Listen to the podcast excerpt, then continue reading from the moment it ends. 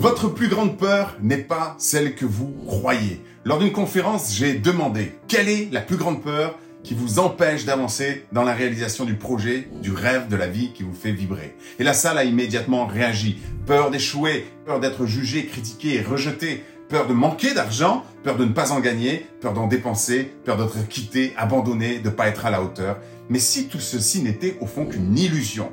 Selon la psychologue Suzanne Jeffers, la peur de toutes les peurs est bien moins impressionnante que toutes celles à laquelle ou auxquelles vous pensez. La peur de toutes les peurs est celle de ne pas savoir faire face à l'adversité.